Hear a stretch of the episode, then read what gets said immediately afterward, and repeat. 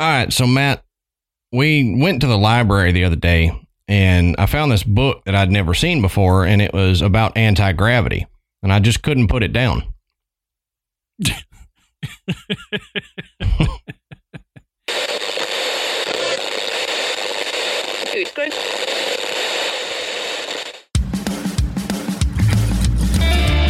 Good evening, everybody, and welcome to the graveyard. Thank you for joining us tonight. My name is Adam. And my name's Matt. Now, pull up a tombstone or settle into your casket and get comfortable because this is Graveyard Tales.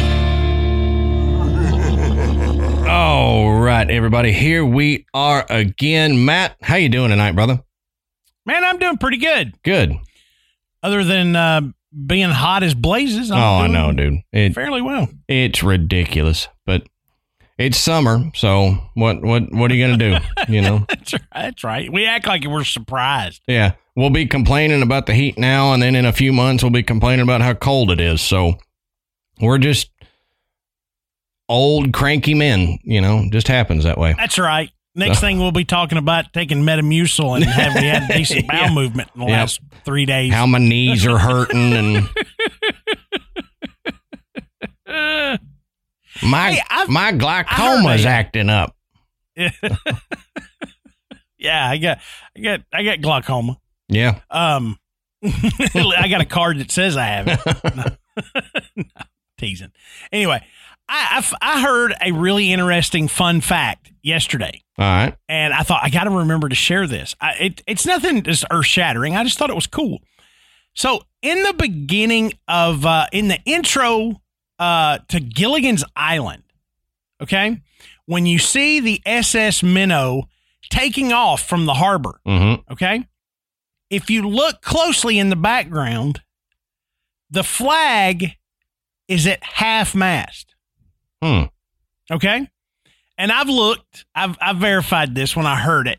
Um, but it's because they filmed the the intro for the show in the week following JFK's assassination. And Oh, wow. all the flags were still at half mast. Oh wow.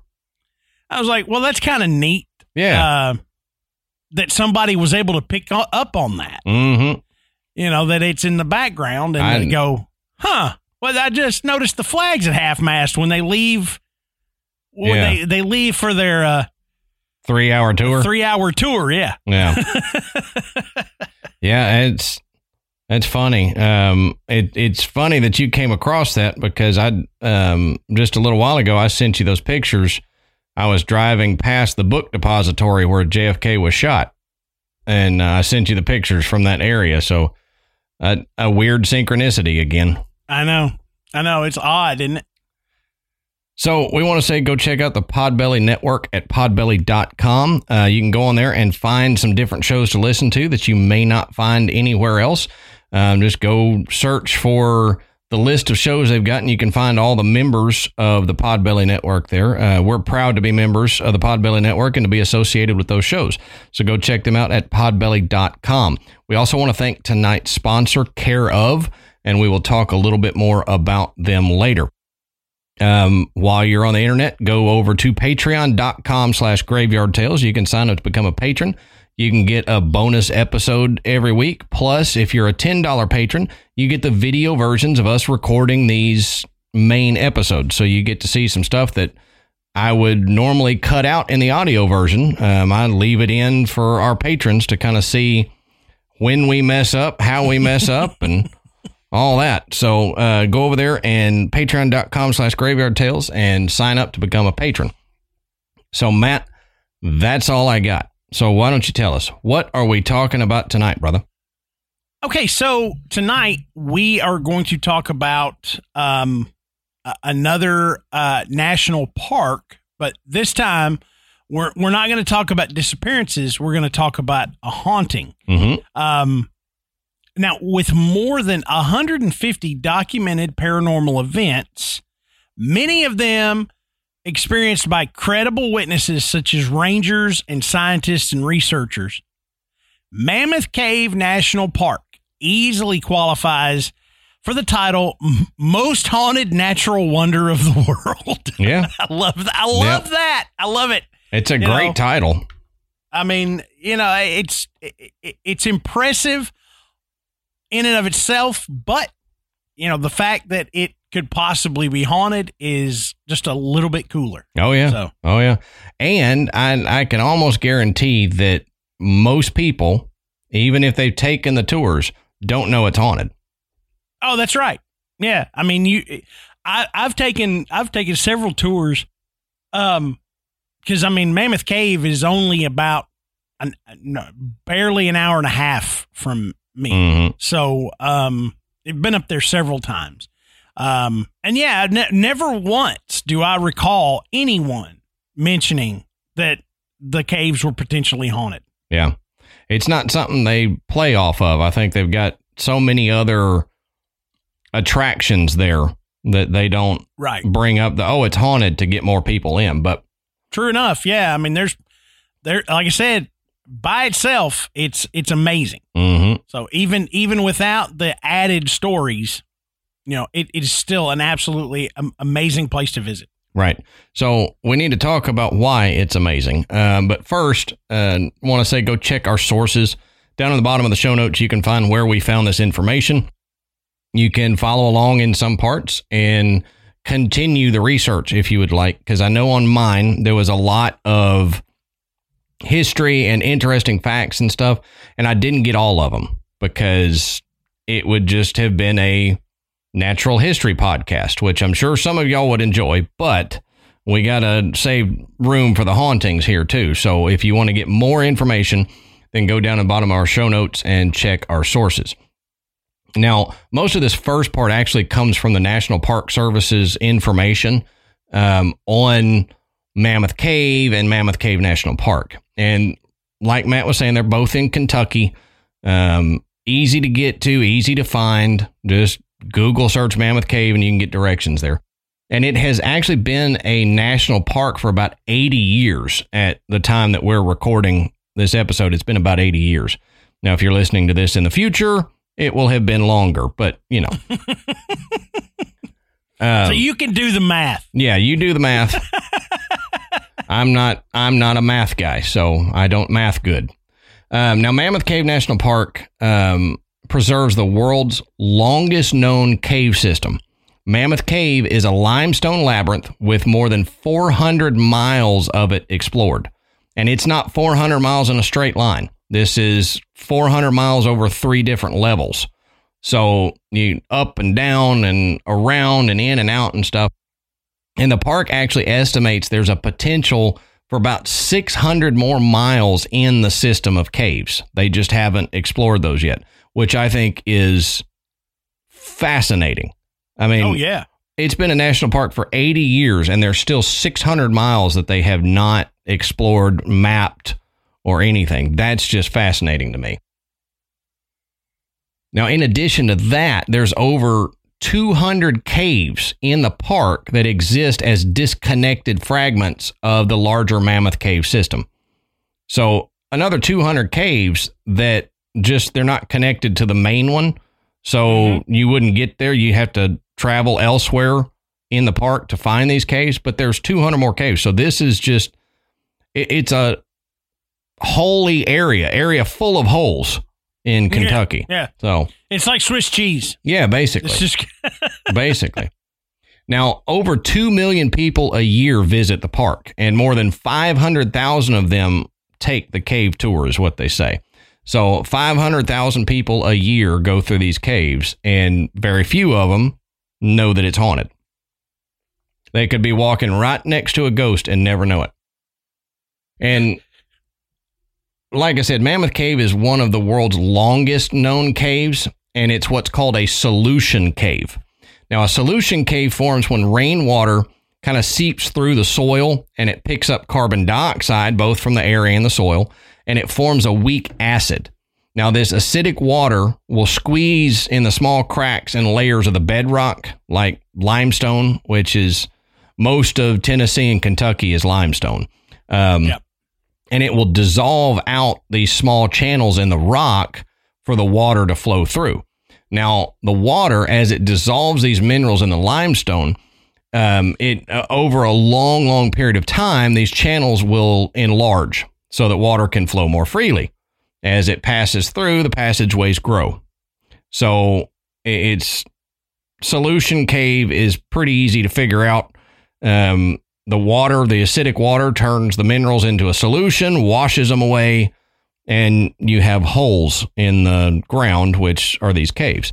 And that's also how the stalactite, stalagmites grow as these minerals seep through. They may collect on the roof and the water will fall away, but the minerals stay and you get stalactites and all that kind of stuff. So that's how when you go into these caves, you see these big, fascinating, like looks like rock sculptures. And it's actually just from um, the mineral deposits there, which it is fascinating to me. I would I would love to see it more, but like mm-hmm. you and I were talking, Matt, I'm I, I I'm kind of claustrophobic in caves.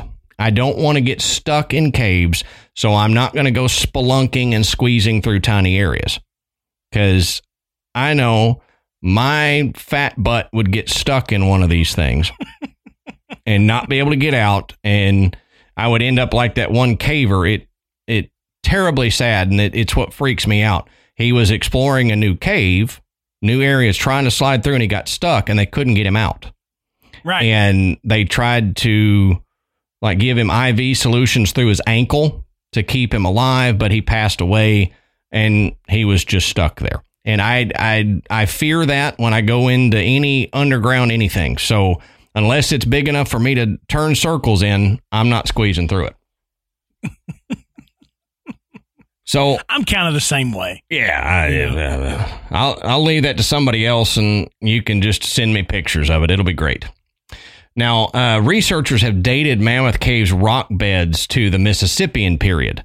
So the rock beds formed about 320 to 360 million years ago.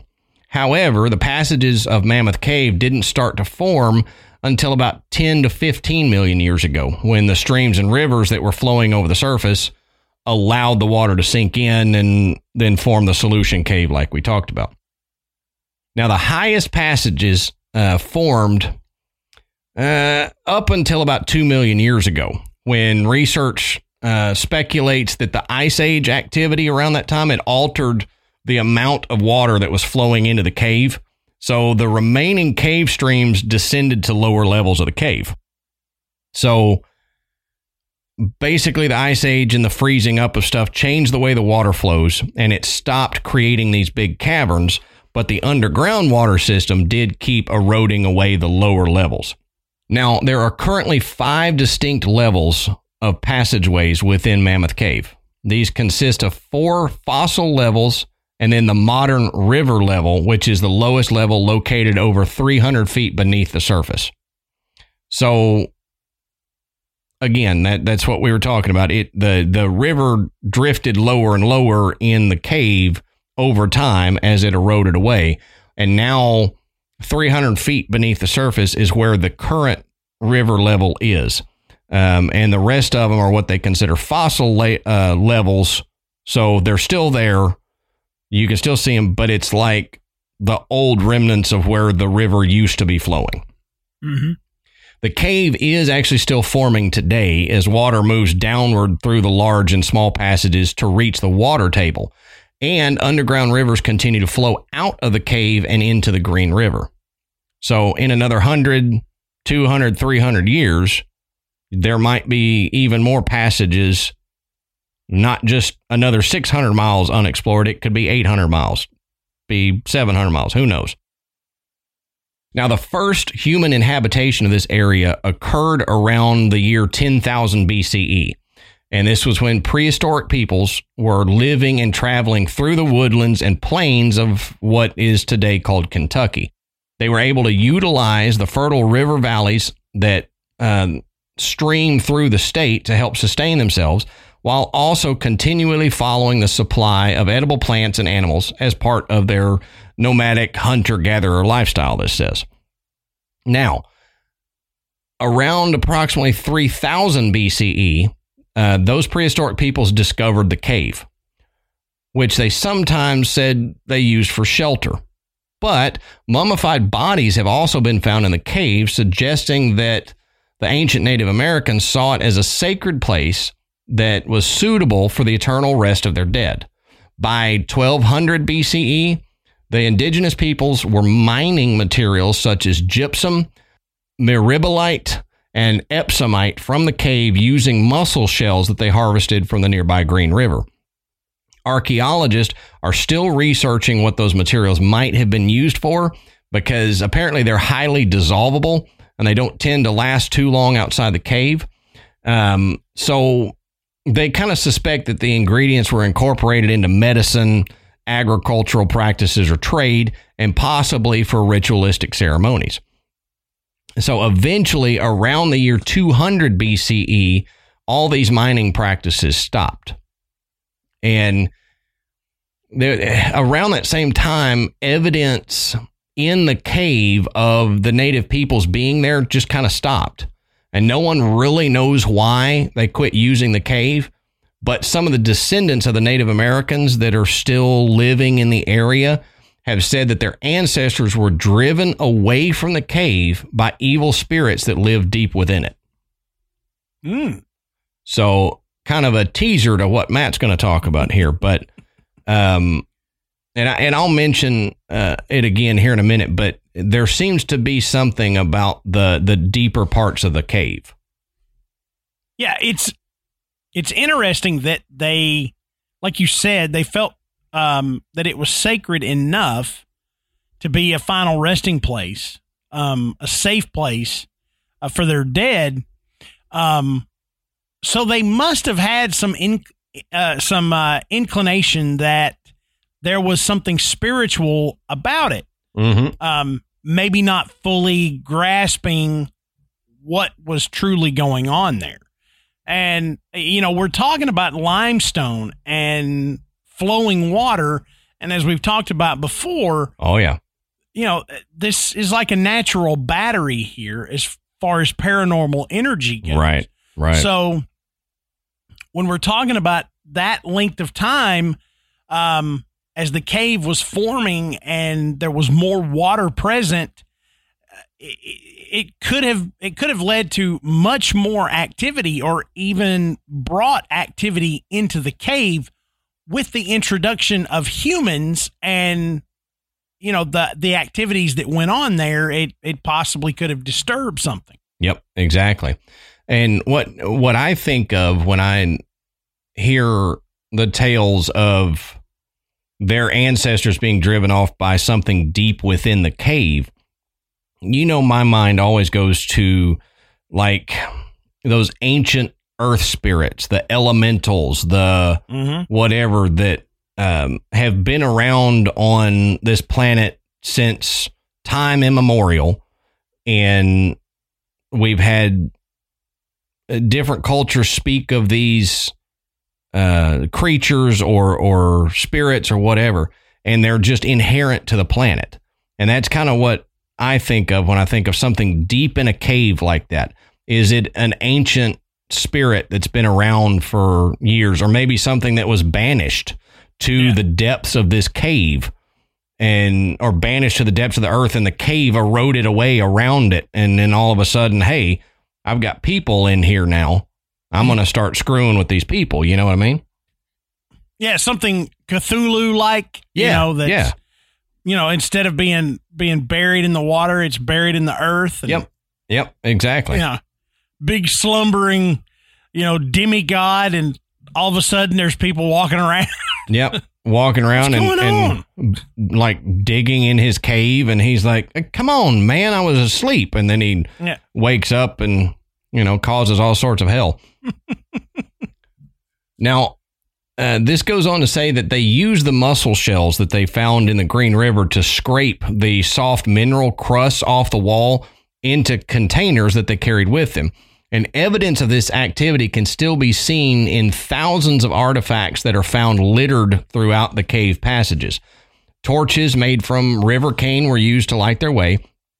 And unused caches of these artifacts can still be seen near the tour trails. Other artifacts, such as woven fiber sandals, gourd bowls, and even prehistoric cave art, such as petroglyphs and pictographs, are visible on the underground routes used for their gypsum mining. So there's still, and I think this is cool too, that they just left them for you to see, but there's mm-hmm. still evidence in these caves of the mining.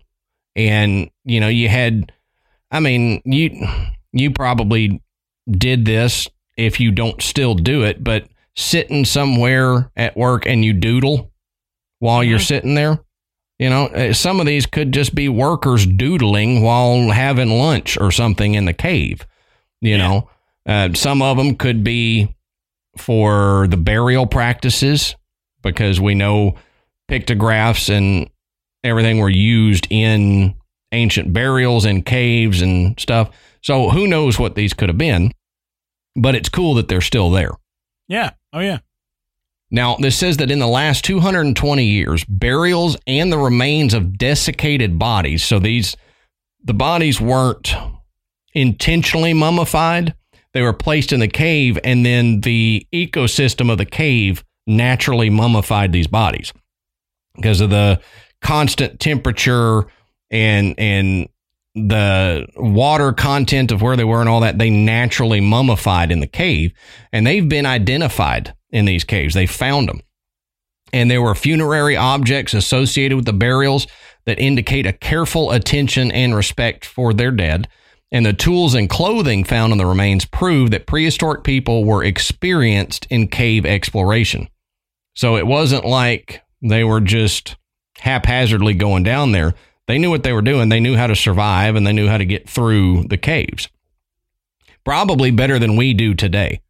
Oh yeah. I, I would I would assume that they were just much better cavers because they didn't have all the the crutches that we have with carabiners and rappelling ropes and all that. They just knew how to do it.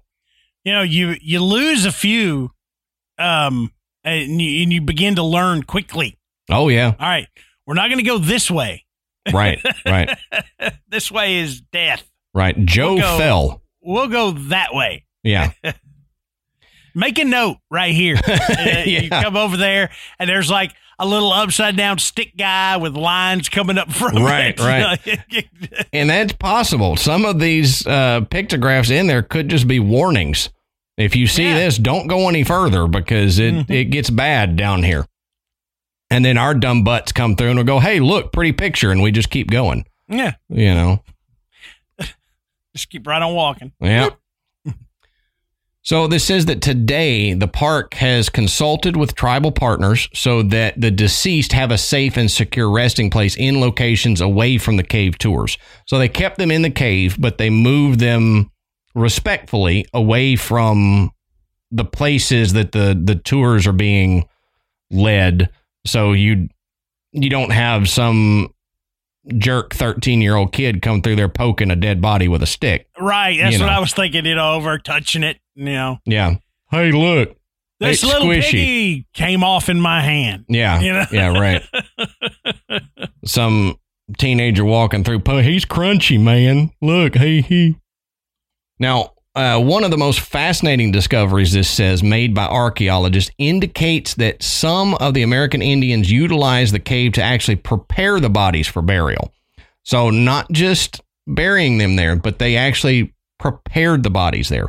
Researchers found parts of 41 human skeletons at the Salt Cave campsite in the cave, and the sizes of these skeletons indicate that there were newborns and adults of both genders. Their bones were broken split, and marked in the same way as deer bones, which is kind of fascinating to me. Mm-hmm. Um, that they they found evidence that they the the bones had been cut and stuff just like in deer bones. Now it's said by many of the Native Americans that there were shamans and medicine people among the ones to have been buried in the cave. So it makes you wonder what kind of incantations, what kind of spells were done in and to this cave because of these shamans and medicine peoples that might increase paranormal activity or even stir up, start paranormal activity. Um, many of the ancient peoples and their uh, the the descendants today believe that deep within Mammoth Cave, in some of the parts that have yet been explored, there is actually a portal to the afterlife, and that's why these people were buried and prepared within Mammoth Cave. So that was one of the things I would I mentioned a minute ago that I want to talk about is there's 600 miles of this cave that we haven't explored yet. So there's if you believe that there can be portals to the afterlife or portals in the earth to different dimensions to whatever then it is possible that one day exploring these caves these explorers and researchers are going to find this thing that the Native Americans considered the portal to the afterlife. And so what if it's like Stargate? You know, they get down, they finally find this big cave with this big giant circle. Yeah. You know, you got yep.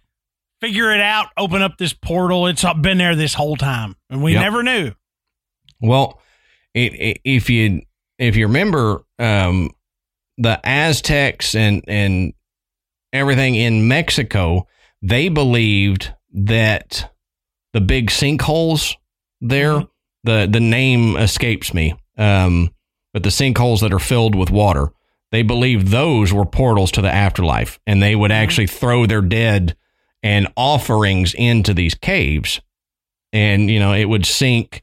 And now we're just kind of going diving, scuba diving in these things, and um, it's possible that in one of those too, deep within one of those where we haven't reached yet, that there is something like that. Um, because some of those caves there in Mexico were dry at the time of the native peoples being there, and they recently filled up with water. So they could have walked through them. So maybe they found something that we haven't found yet. And it's like Mammoth Cave. I would be willing to bet that the native peoples thousands of years ago actually made it further in these caves than we did. So what did mm-hmm. they find there that made them believe that there was a portal to the afterlife? Was it an actual portal to the afterlife or was it something, you know, some weird natural phenomena that we haven't experienced yet that made them believe it was a portal? Yeah. Yeah. Makes Now- sense. I like that. I like that idea. Um, you know, there you would think unless it was just just legend and this is what we did and they came up with stories to uh, that that were associated with why they buried someone in the cave um that they did potentially find something down there Mhm. that made them believe that it was a portal Right. um, it'd be interesting, you know, to to continue to explore. I'm not going to do it, no. no. but uh, I, look, if I've got to get down on my hands and knees to get into somewhere, and I'm already underground, I'm done. I'm not doing that. I'm, Yeah. I'm with Adam. I don't want to get stuck. And hands and I'm knees aren't as bad as like flat out on Oh, your yeah. belly trying to Yeah. squeeze through something. Yeah, you people that that's that's how you get thrills is to go spelunking and get into these little crevices and stuff. You're crazy. yeah. Okay. Uh, you know, God love you. You are insane. Yeah. You, you have a, a desire for a type of adrenaline rush that I do not have. Yeah. Mm-mm. I, I'm not doing that. I don't go. I don't. I don't go through little tunnels into the earth, and I don't jump out of perfectly good airplanes. Amen to that. Amen to that.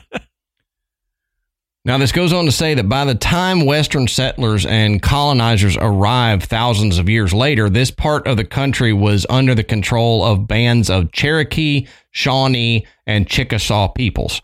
Now, here is uh, the contemporarily recognized tribes that have an affiliation with the cave and the land that's around it the Eastern Band of Cherokee Indians, the Cherokee Nation, the United Keetoowah Band of Cherokee Indians, the Shawnee Tribe, the Eastern Shawnee Tribe of Oklahoma, the Absentee Shawnee Tribe, and the Chickasaw Nation. So all of these have some association and uh, um, claim to the land there.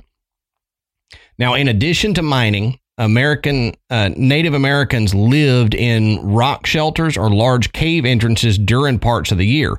So dry conditions in the cave have preserved vast quantities of these artifacts that we were discussing, uh, including some of the earliest evidence of organized agriculture in the United States. These part-time residents, they said, ate a variety of wild plants, including hickory nuts, lily, dandelion, strawberries, and acorns there and when they could, they supplemented this plant based diet with the deer, turkey, raccoon, and small mammals and stuff there.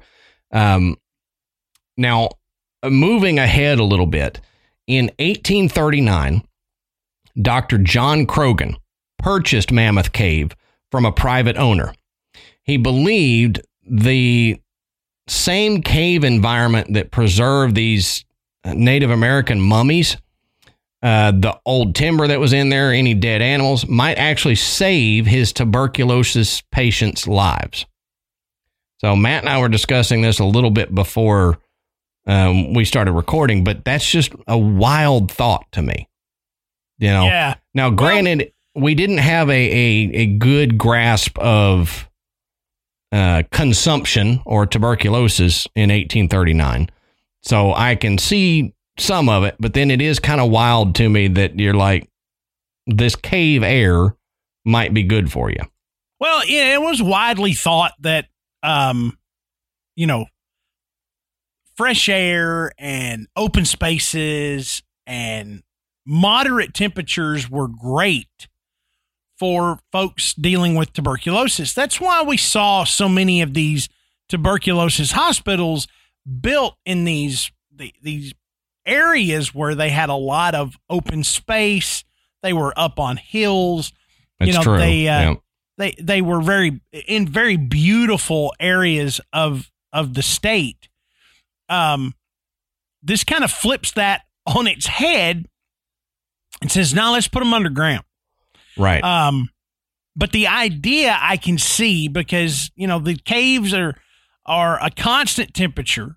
Um, you know, you don't have the fluctuations in, in heat or cold.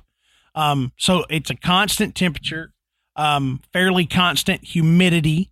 Um, but I was, I, I just can't imagine that the lack of sunlight was doing anyone any favors. Right, right. That's very Um, true. You know, you essentially isolated these poor people, um, from the rest of the world by putting them in a cave. hmm So I can only imagine what the mental uh, aspect of this was. How Yeah. how hard it would be to accept that I'm I'm sick enough that you're gonna put me in a cave. hmm Okay. Um, you know, and I, imagine there weren't too many people that were just signing up to go. I guess they were if they thought it was gonna cure them. Yep. Yep. If they And- thought that was how to save their life, Yeah, and Dr. probably Croghan go. was he was fairly confident in um in this line of treatment. Um, Yep. unfortunately, Because, yeah, um, Croghan hypothesized that the cave air held the key. And he thought, like Matt was saying, that having his patients live inside the cave might actually save them. Now, by then, Mammoth Cave was already a tourist attraction, and visitors were treated to the strange sight of pale, frail figures in dressing gowns moving weakly within the cave, as well as the sound of coughing and soft conversations heard throughout some of the passages. And it says that that's possibly the origin of some of the early ghost stories related to the mm. caves. I'm sure. And I think, okay, well, nowadays, you know, okay, let's say back then you somebody saw a frail, pale uh, tuberculosis patient walking through and they thought that was a ghost. My thinking is because they're there now, we would have a haunting because of that. Mm-hmm. Um, this says that the air was unsuccessful in treating the patients, and the experiment was called off after five of them died. Uh, now, after death, they were placed on a slab of rock that is no, now known as corpse rock until they could be returned to the surface. So that's kind of creepy. Mm-hmm. Um, until they could pull them back out to the surface, they just laid them on this rock in the cave while other people are living in there and you've got tours coming through. Um, the rock is still there today, and people claim to have heard phantom coughing coming from that rock. Oh, yeah. So, the coughs. I, yeah. Um, now, many experts have said that they believe the number of deaths in and around Mammoth Cave are vastly underreported. And one reason is that some of the bodies were never found. So think about that. Matt and I have been jokingly kind of talking about our fear of not wanting to die in a cave getting stuck. But if you've got 600 miles unexplored, people go in there, try to explore, they get stuck with nobody else there, you're not going to find their body. Mm, you know, right. we haven't been there yet, so we're not going to find their body. So there, we may get down there in some exploration and find more relatively new bodies, you know, not the native peoples that were buried there, but uh, explorers from 1800s, 1900s that got stuck in these caves and nobody knew about it. They just thought they disappeared. And we may find them still there. Um, but it, it's just, it's, it's crazy to me. Just crazy. Yeah. just crazy. Um, you know, you can still actually see the little huts that were built for the tuberculosis patients. Mm-hmm. And and that that is one of the locations where uh, the sounds of coughing and and conversations uh, are mostly reported. But I mean, yeah, that's got to be a little bit eerie, you know, seeing yeah. that stuff, you know, seeing those those essentially stone shacks where these people lived while, during this experiment. So, but with all that, there's bound to be some pretty good ghost stories that come out of this, and and this first one is is exactly that. Um, there is a a, a particular spirit that is known as Melissa. Okay. Um, now, Melissa's spirit is uh, alleged to haunt the cave. Melissa was a young woman um, whose love for her tutor was not reciprocated.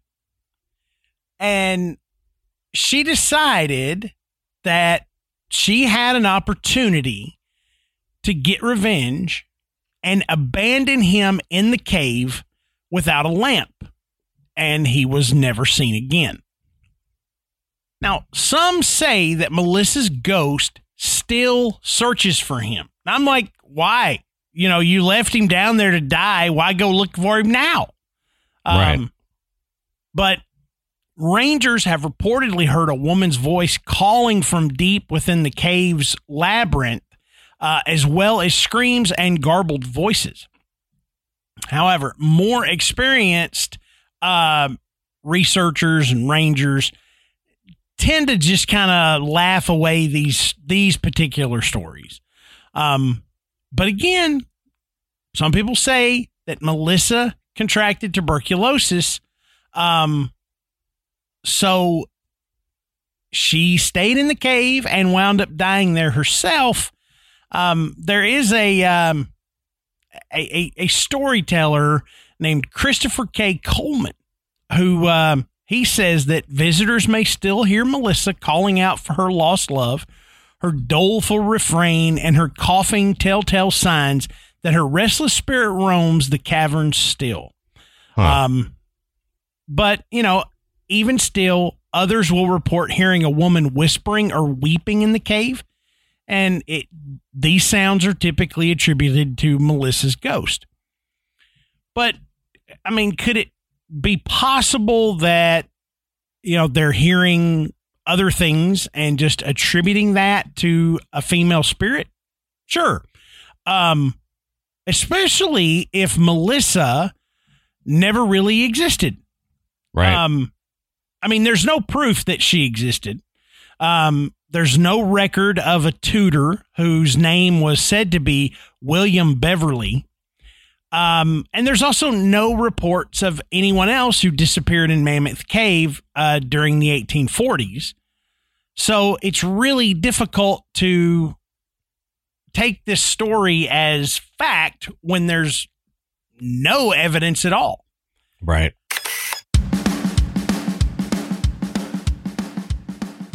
All right, Matt. So let's take a second and talk about one of our longtime sponsors, Care of. Now, as you know, if you've listened to the show, we love Care of. Care of is a vitamin delivery service. So you can order your vitamins online and send them to you. And Care of believes that you deserve to feel your best this summer. So, from getting outside to enjoying your favorite seasonal dishes to taking a mental break, Care of is here to help you take care of yourself all summer long. Care of's convenient individual packets make traveling super easy. You just grab a few, one for each day you're gone, and your vitamin routine is set even when you're away from home. And we've talked about that before. That's one of my favorite things about it is because I don't have to carry around bottles of all my vitamins with me. I just grab enough packets for the days and I've got them right there. It's amazing. And each shipment comes with a customized booklet showing you exactly what is in your individual daily packs and why it's recommended specifically for you and your health goals. Yeah. So, of makes it extraordinarily easy because I, I'm telling you, when you go to a vitamin store or when you're standing in the supermarket and you're looking at the at the supplements, there's so many you just get lost, and everything tells you how great this is, and you should need you need to take it and you know live a better life. It's just overwhelming. Mm-hmm. But when you when you go to careof.com, you you take an initial quiz and it's not it's not some in-depth health study. It's just it asks you about what your health goals are. What are you interested in achieving? Why would you be interested in taking supplements? So you must want to gain something and and the quiz helps you kind of bring that out. So when I took the quiz, it was you know, I'm worried. I'm, you know, I'm almost 50 years old. I'm worried about heart health. Um, you know, I, I, I want to be alert and I want to focus and I don't want to feel, you know, tired at three, four o'clock in the afternoon. And I've still got a few more hours to, to work. So, I, you know, I put all that in there. And two of the things that uh, Care/Of recommended for me were ashwagandha uh, and rhodiola. Yep. Um, Ashwagandha, And, you know- man, I tell you, that is one with my herbalism stuff. That is a great, uh, great herb, and I'm so glad that they have it because most vitamin places don't have ashwagandha. Right. And I think over the last few years, it's become more well known. But, you know, if you don't know, ashwagandha uh, helps with stress and anxiety. Um, it, it can help lower blood sugar, it can help build muscle and strength, and it sharpens focus and memory. So it, it's excellent. If those are the type of things you're looking for when you take the quiz, ashwagandha may pop up for you. Rhodiola, um, it's it's similar. Uh, it helps with fatigue and it helps with mood elevation and brain function. Um, all things that you know, at some point in our lives, we all become concerned about. Um, so those were just two of the things that Care/Of recommended to me. And Adam's right; it's so convenient. You get the little packets; it's personalized to you.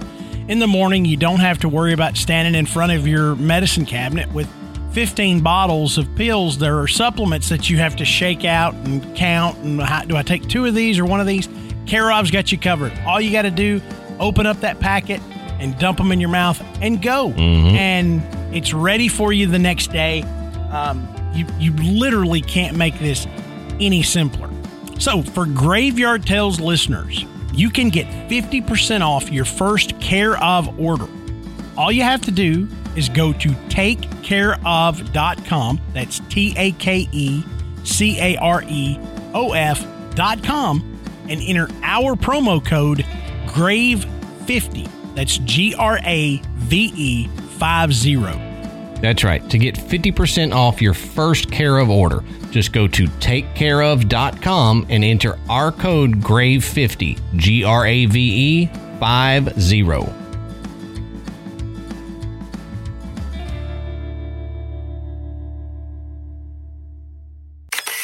But Melissa's story, um, a tragedy of the Mammoth Cave, appeared in the Knickerbocker in February of 1958. And the Knickerbocker was a publication that was kind of, uh, it was similar to the New Yorker. Okay, you know, it had a lot of a lot of personal interest stories, a lot of you know, a lot of fiction, mm. things like that. Um, and the story was published anonymously, which you know that enhanced the believability of it. But does that mean that all the reports uh, are false? Because maybe this is just people's imagination going wild based on a story that came out, you know, in in the similar era. Maybe, but um, if we take the whole story out of the equation of Melissa leaving her uh her her tutor in the cave without a light source and let him wander and die um if we if we remove that the reports of the disembodied voices and the coughs are still there. Right. Okay? exactly. um, so if it's if it's not directly associated with this particular story um, that's okay. I mean, how many places have we talked about that they develop a story um, based on the events that are occurring? You know, right, that's right. what we try to do. You know, if if if if you're witnessing a disturbance, the first thing you want to try to do is find out why, who, what's what's what's the history here that would have caused this? Is there something to back up the fact that this place would be haunted? And um, as humans, we don't like the unknown. We don't like the mystery. So, right. if we have unknown sounds and an unknown haunting, we want to know why this place is haunted. Right. So we may create a story around a event, yeah. a haunting event. And you said, does it make it, you know, untrue just because this story can't be verified? No, but you've got, I, there are people out there that I have heard say, well, they are misinterpreting natural cave sounds for a haunting. Mm-hmm. Now, I'll give you that if it's just somebody on a tour. But like you said in the beginning, there are park rangers, there are cavers, there are people that eh, they their job is to explore Mammoth Cave. And they know the sounds that happen in Mammoth Cave. So they would know the difference between a natural sound and a cough. Right. And they have heard it, they have experienced it. So some of it, yeah, it could be just natural cave sounds that some Joe Schmo walking through there heard and thought it was a ghost. But the ones from these cavers, I believe them. Yeah. Yeah. I mean, they, you're right. They would know the difference. All right. The next spirit that supposedly haunts Mammoth Cave is, is that of a man named Stephen Bishop.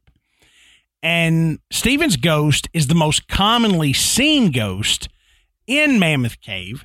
And Bishop was the most famous guide that would lead people through the cave. Born around 1820, Bishop began exploring the cave in 1838. Now, in the spring of that year, his master, Franklin Gorin, had purchased the cave from its previous owner. Now, he wore a chocolate colored slouch hat, a green jacket, and striped pants. Bishop would guide visitors through the cave, showing off its natural beauty and grandeur. But when not guiding tours through the cave, Bishop was exploring new areas and began the naming tradition that the park still holds today. Hmm. Now, he Bishop was was a lover of this cave, as he's described. Um, and and he would be a part of it even until his death in 1857. According to author Nathaniel Parker Willis, Bishop was planning to purchase his and his wife's freedom and move to Liberia, which, if you remember, that's you know that was an African nation uh, built by freedmen from the United States. hmm But this plan would never come to fruition.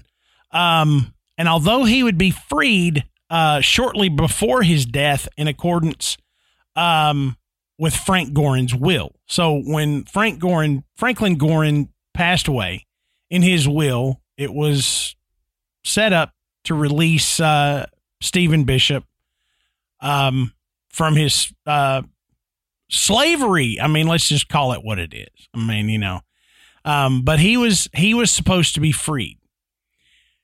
But he died before he could get to Liberia, and Bishop was buried on a hill to the south of the cave entrance in what's now known as the Old Guide Cemetery. And today it's a part of the park grounds. Right. Um, Stephen Bishop has been seen numerous times wandering the caves. Most often, he appears as a fully formed apparition wearing a dark shirt, white pants, and a Panama hat.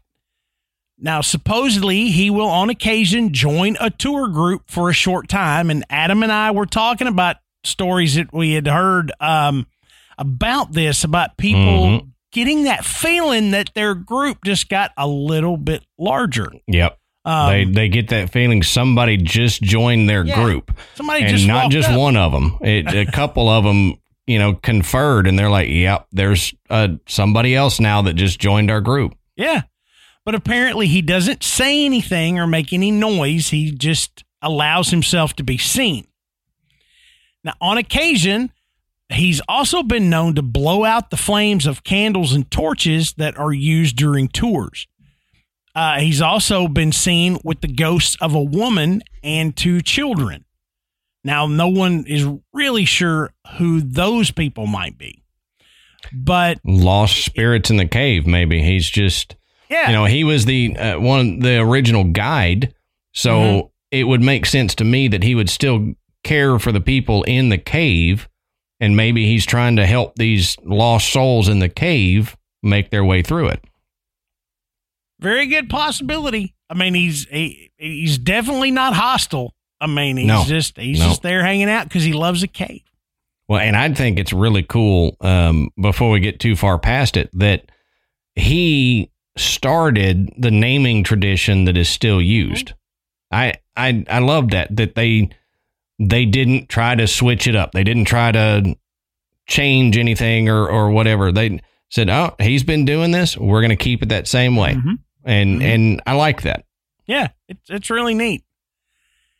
Uh, now this next one is Floyd Collins. Now, ever since he was a child, Floyd Collins was ex- obsessed with the caves um, around his homeland in central Kentucky, and like a lot of his neighbors, became more obsessed with discovering new ones. Now, Mammoth Cave, of course, was the end all and be all of caverns, and it, it it attracted tourists by the thousands since the early 19th century. hmm Now, Collins was illiterate and maybe a little foolish to a degree, um, but he was admired by his neighbors as a man with a deep understanding of caves and how they worked. He was one of the first people, for example, to correctly argue that the caves around Mammoth weren't discrete caverns at all, but part of one vast system. So it's really not a stretch to say that Collins did, in fact, die in Mammoth Cave. He just wasn't in the main portion of it. Right. Now, Collins' biggest discovery was Crystal Cave. It wasn't huge, but it's beautiful. It's much smaller than Mammoth Cave, and it's harder for tourists to reach. Um, and Crystal Cave didn't make the Collins family a whole lot of money. So Floyd kept searching. When he did find a promising crevice on a neighbor's farm, he brokered a deal with the farmer uh, to, you know, take a half on what he would discover. And so it was a, a Friday morning in late January of 1925. Collins, then 37 years old, crawled into into what would be known as Sand Cave. Now, let's talk about Sand Cave for a minute and what Collins crawled into. For the most part, it is a damp, slippery little tunnel.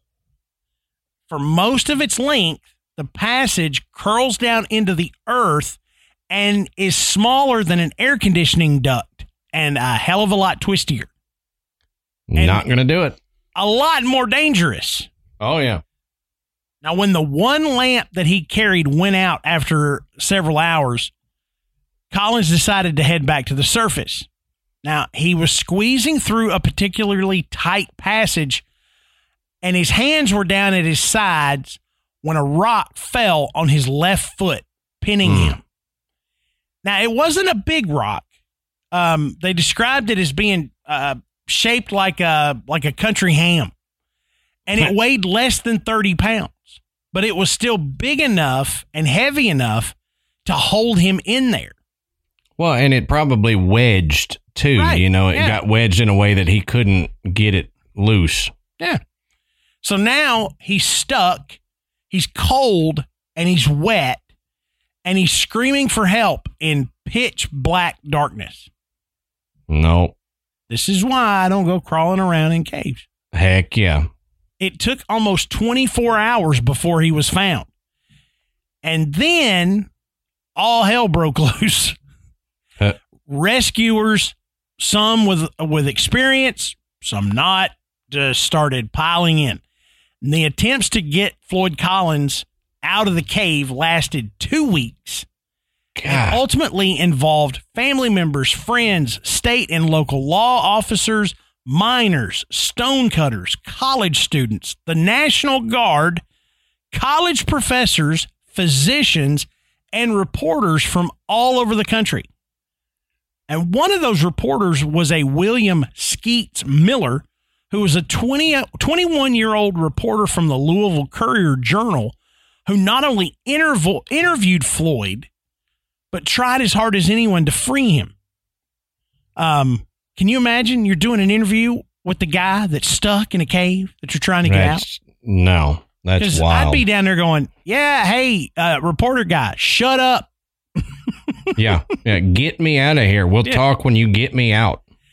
But Miller would actually win the Pulitzer Prize in 1926 for his reporting of this event. Hmm. I mean, this was like national news. Yeah. Okay. I mean, this this was a huge thing.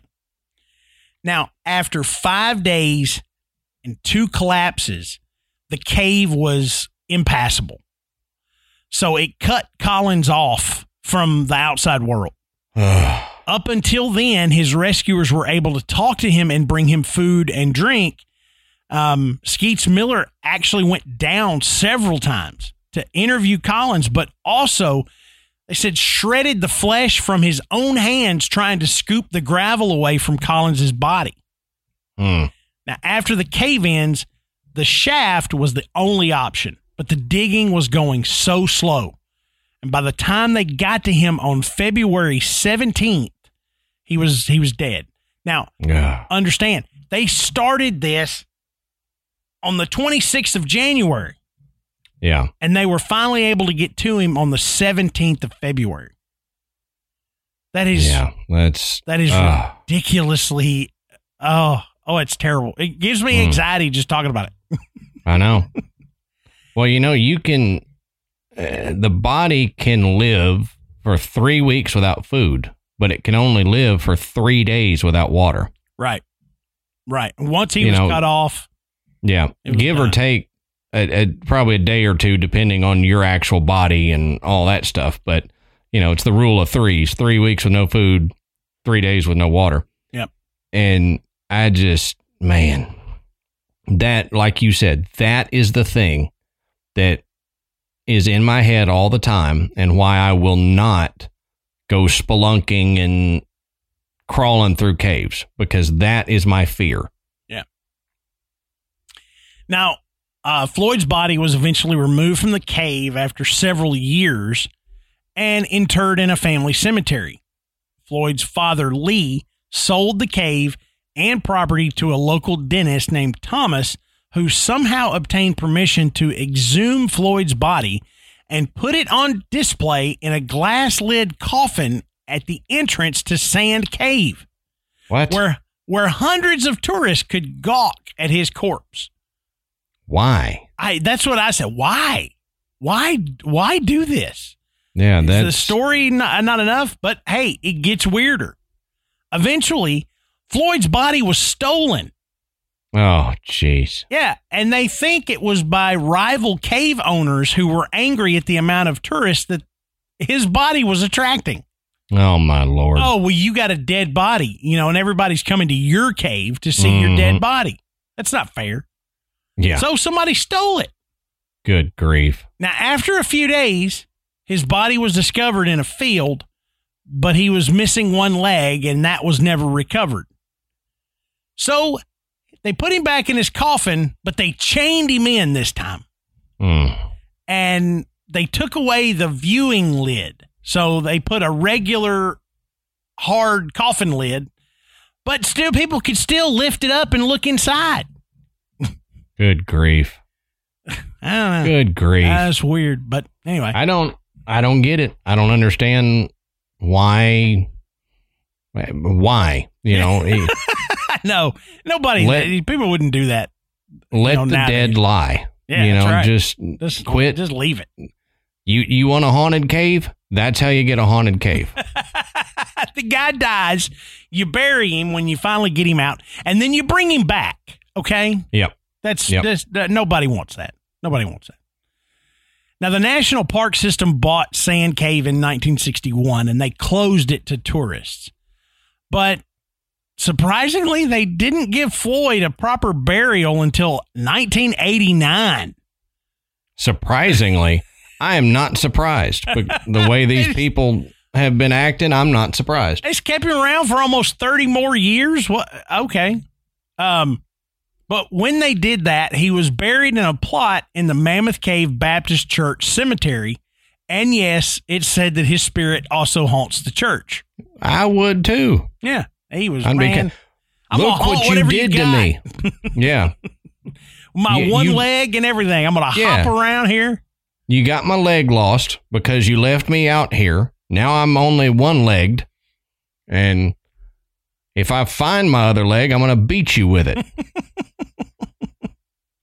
Now, in the areas that are associated with Floyd's death, his voice has been heard calling for help and objects have been thrown. And it should be noted that in recent decades, Floyd's caves have indeed found to be connected to Mammoth Cave. So he was right.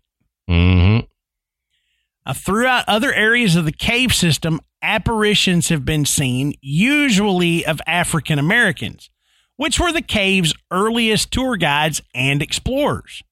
Okay, so these uh, these people would use African American slaves to go down and explore the cave and then serve as guides.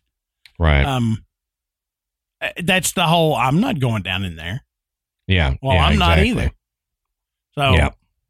yeah, nice move. Oh, yeah. And but many of the uh, of those African American slaves would hold church services with their families inside some of the chambers within the caves. Hmm. Now, as we've said, Mammoth Cave National Park is home to an incredible variety of things to see. And one of those is this huge amount of seasonal wildflowers um, due to the abundance of the forest habitats. Mhm. Now, although not inside the cave, the best area for seeing the amazing colors and, and flowers and everything is Cedar Sink. Now, Cedar Sink is an area where the underground rivers briefly emerge before soaking back into the into the ground. And in an article by J. Nathan Couch, the author details his paranormally uneventful tour of the caves, but relates a strange experience while hiking the Cedar Sink Trail. Now, Couch reports that while his, his wife was trying to identify some particular flowers, he suddenly and clearly saw a woman's face about three feet from the trail. He said the woman appeared to be Caucasian or at the very least fair skinned. She seemed to be in her late 20s or early 30s. Her hair was long and black, which she wore up in a bun, with one singular curl hanging down on her forehead. Her skin was pale gray, her nose was thin, and her chin was angular. He said the face was solid, but appeared flat and one dimensional. So she wasn't very, she wasn't ethereal. He wasn't like seeing right. through her. It was as if there was a solid image there. Like a, a cutout on a piece of paper. Yeah. Yeah. Like those things yeah. they have at basketball games. You know, they cut oh, yeah, some big giant head of a the dude. big heads know? thing. Yeah, yeah, That's what he saw was like a fat head. Um, yeah. uh, he said that she had a disinterested look on her face. Um, but he said that was reminiscent of the faces from 19th century photographs. It was a time when people didn't really smile for pictures. Okay. Mm-hmm. Now, Couch states that he saw the face only for a second, but that it was so vivid he continues to ponder on it, placing this experience only second to his trip to Waverly Hills Sanatorium. Oh, wow. Yeah. I mean, that's that's pretty creepy. And like I said, it wasn't in the cave, but it's still within the park and it's close by. Um, mm-hmm. So if all of this activity is going on in and around the cave, uh, it just makes sense that the entire park would have some sure. level of activity because of the limestone and the water that's underneath. Mm-hmm. It, nothing says the hauntings have to be relegated to within the cave. Right. You know, it, it's it's a cave system, so any of it could. I mean, they could travel anywhere. Yeah. Now, a few other little interesting stories that are mm, tough to verify, but fun. Um, there is a story of researchers finding a ringing telephone near hmm. uh, Floyd Collins's coffin in 1961. Well, that's weird. I mean, so it wasn't like, you know, because when I heard this, the first thing is, ah, somebody dropped a cell phone in there. Well, it's pre cell phone. Okay. Yeah. It's 1961. Somebody had actually installed a phone over there by the coffin. Okay. But the researchers show up and the phone is ringing. Okay. Uh, so surprised by this, they they kind of decide they're going to follow the phone line and see where it goes. And so it goes, they follow it all the way back up to the visitor center. And the phone line has been cut. Oh, geez. Yeah, but yeah, it's ringing. Why didn't they answer it first? That's what I said. Why wouldn't you answer it? Answer a ringing phone, even if you don't even know. You know, mm-hmm. that, you know, it could have been Ed McMahon on the other side going, "You, yeah, just, just in case." you never know. Now, another one of these stories um, that's you know virtually unverifiable um, tells of phantom whiskey bottles that would fall in front of National Park Service employees in the area where Floyd uh, Collins' coffin was. So, like, he was hmm. throwing whiskey bottles at him. That's weird. Yeah, it is weird. Why, you know? Well, Floyd's like, leave my body alone. You know, mm-hmm. last time y'all came around here, I lost my leg, and yeah, no kidding. now, visitors also share some creepy experiences as well as the rangers do. Um, but rangers have reported feeling a hand on their shoulder when going to turn the lights on after the blackout portion of one of the tours. So, this I was telling Adam before the show, I've taken this particular tour where you go down you get way down into this chamber and then they tell you that you're going to experience what it would be like um, if you were exploring this cave, you know, in the early days and they turn the lights off. And it is it is the blackest black I've ever experienced in my life. I mean, there is no light. You can't mm-hmm. see anything. Um, you can't see something. You you could put your hand right in front of your face. You wouldn't be able to see it. You wouldn't be able to make out anything. It is yeah. that black. Um, and it only lasts for about thirty seconds, but it's one of those things you can just feel the darkness on you. Yeah, I'm Um, sure. But so the, the Rangers have said when they reach to turn the light back on, they actually feel something touch their shoulder uh, in that process. Like, you know, don't turn the lights back on. Yeah. Um, Other people report being physically shoved during the blackout period. And one story from a cave explorer tells of a ghostly hand that grabbed her as she started to fall while exploring the cave. Hmm. That could have been uh, the tour guide Yeah. helping yeah. her out. Stephen Bishop reaching out, you know, grabbing onto somebody. Mhm. Um, now, like I said at the beginning of the show, and Adam reiterated it, um, uh, the Rangers, they're not, they don't advertise the fact that this is haunted. Okay. This is not a part of the regular tour that they're going to discuss the ghost stories and everything. Even without that, it, it's, it's amazing. And there's, when I went the last time, there was, I don't know, probably five, six, seven different tours you could take um, at different skill levels, and and the the the couple that I did were a lot of fun. They were very very safe. Um, I, I told Adam at no point did I feel like I'm not gonna make it out of here. I mean, you know, it's well lit. There's handrails.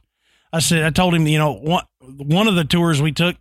There's been so many people walking down these rocks, it's smoothed out, so it's almost like a sidewalk just going down. Yeah. Um, so it's it's not bad. There are some that are more challenging, um, but that that blackout portion of that one particular tour is really cool. Um, so if you know if you're in that area, okay, if you live in in the in that area of Mammoth Cave and you've never taken a cave tour, you're you're doing yourself a disservice. Um, you know, th- this is this is a not just a national wonder. I mean, this is a a world wonder. I mean, it's the largest cave system that's known.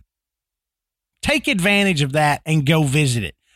Ghost Right. stories aside, just go and experience this because it's it's the it's like seeing the Grand Canyon. Um, Yep. I mean, this is a natural wonder. Um, but the fact that it may indeed be haunted um, could make it a little a little bit more fun if you're going in there with the idea that you may experience something a little out of the usual for a, a, a tour like this. Right. Um, and something I was going to mention that we talked about before we started recording, but we haven't mentioned yet. Um, I, I heard an interview with one of the cave explorers that maps the new portions of the cave. Mhm. And we briefly touched on it when we said um, that somebody joined their party. But this cave caver guy, um, I don't know exactly what his title is, but he had a team. Caver guy is a good title. All right, caver I guy it is. mine to be. yeah, caver guy on on a little patch on your shirt. Yeah. Um, he said that him and uh, uh, his team of three other people, so there's four of them, they were just moving into an unmapped area of the cave, and when they got in there, he said all of a sudden I felt a fifth person join our group, and I turned to one of my coworkers and I said, did did you feel the person that just joined the group? He said yeah there's it feels like there's now a fifth member to our party. And shortly after that they saw a dark shadow figure move along the wall of the cave and it wasn't their shadows. And they apparently every time they move into a new area they get this same feeling that somebody joins their group they see a shadow figure and then they hear weird noises Mm-hmm. that you know it's these are experienced cavers so they know the sounds of the the cave there.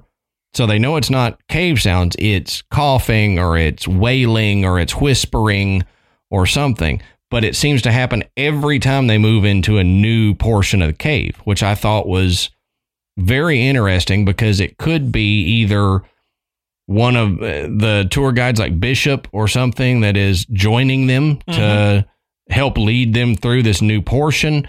Um, it could be the spirits of people buried there back in prehistory, or it could be something to do with the further they get down, the closer they get to this supposed portal down there, and they're just experiencing more of that. Yeah, yeah, and, and it's you know it, it's really interesting to to think about these kind of stories and the people that are referenced in them because they had such an influence on how how the history of the cave developed. Mm-hmm. I mean, you know, Stephen Bishop being you know one of the the first uh, guides uh, for that cave, Floyd Collins being you know just a regular guy that became so enamored with the caves, you know that you know he he he he just he couldn't stop exploring to find new caves, new entrances, and and theorizing that he was looking at one big giant cave system. And turns out he was right. I mean those those Right. are fascinating stories, and the fact that their spirits linger around that cave, I think, is pretty is pretty apropos. Um, Yeah. You know, this was a, a huge part of their life, and I think it continues on after their death. Sure. Um, so it, you know, like I said, Mammoth Cave is is a pretty awesome place. Um, love to go camping up there. Uh, you know, it, it's always fun. But the next time I go now, uh, you know, those cave tours are going to be a little bit more interesting. oh, sure. Yeah. So, uh, on that note, um, I'm going to say if uh, if you live in the area, if you've had a weird experience uh, in and around Mammoth Cave, in the cave or in the park, let us know. And hmm the best place to let us know is in our Facebook group. Uh, just go to Facebook and search Graveyard Tales. You'll find the link to the group. Um, we have a lot of folks that share personal experiences in there. Um, it is a safe place. No one's going to make fun of you. We all just want to hear great stories, and it is a private group. So what you post in there is going to stay in there. Um, Right. You know, you're not you're not going to you know show everybody else you know that you you had an experience that maybe scared the pants off of you, and you're worried somebody's going to call you a you know a loony. It's not going to happen. Not in the graveyard. Okay. Um, and while you're at it, you can go check out our website, which is graveyardpodcast.com. And there you can find links to purchase Graveyard Tales merchandise. You can learn a little bit more about Adam and myself. You can listen to the show and you can become a patron. And we thank everyone who has donated their hard earned money uh, to the work that Adam and I do. It really helps us keep it going. So, uh, I think that's it for Mammoth Cave. Adam, you Yep. got anything else? I got nothing else. All right, brother. Until next time, we'll save you a seat in the graveyard. See you soon.